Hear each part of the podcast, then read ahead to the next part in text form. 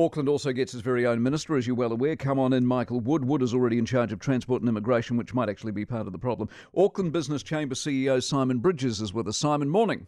Hey, morning, Mike. Now, you're between a rock and a hard place because I know in another life you would have been laughing at this. Are you still laughing?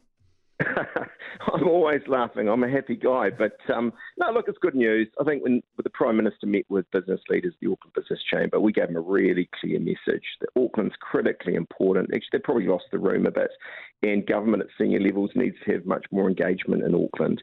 And I think, you know, what's clear, it's good news, is that the Prime Minister listened to that. Right. Is Wood the right man for the job, though? So you've got two things. You've got a minister for Auckland, good idea. Is Wood the man for the job? I think, you know, frankly, he's a guy who's got intellect, he's got a lot of energy. They are very good points. Um, what's also true is I think he's going to have to keep ideology at the door. You think about Auckland, look, um, it involves listening to Auckland because uh, business, I should say, because business drives Auckland. It involves it involves being serious about crime and involves prioritising getting people around efficiently. Now, um, if he can, kind of, as I say, be pragmatic about those things, be listening he'll be a good minister for Auckland. Yeah, but look at his record. We've got a cycle bridge to nowhere, $50 million in consultants' fees, a light rail system that hasn't even started, despite the fact they promised it was finished two years ago. Uh, and many people argue that's not even the answer either. Based on the record, he's hopeless.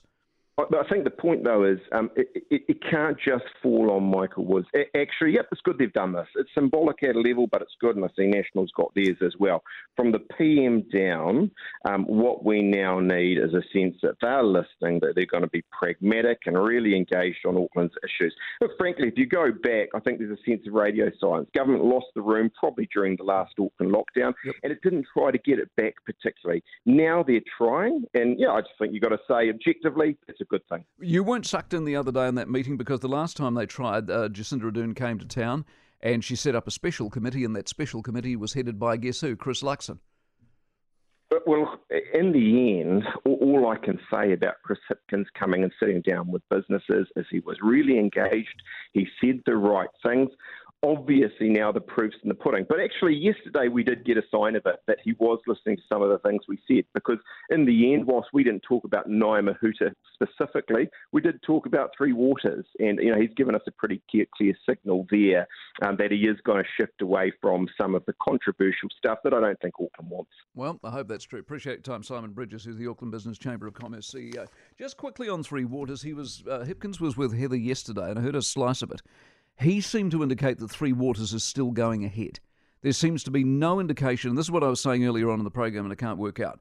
Part of the argument was get rid of the people who are the problems, the ministers, get some new names in there. The names then then go, look, don't talk to me about Nanaia Mahuta. I'm not Nanaia Mahuta. I'm the new minister, and as new minister, I'm doing this A, B, C, and D, and you're getting rid of Three Waters.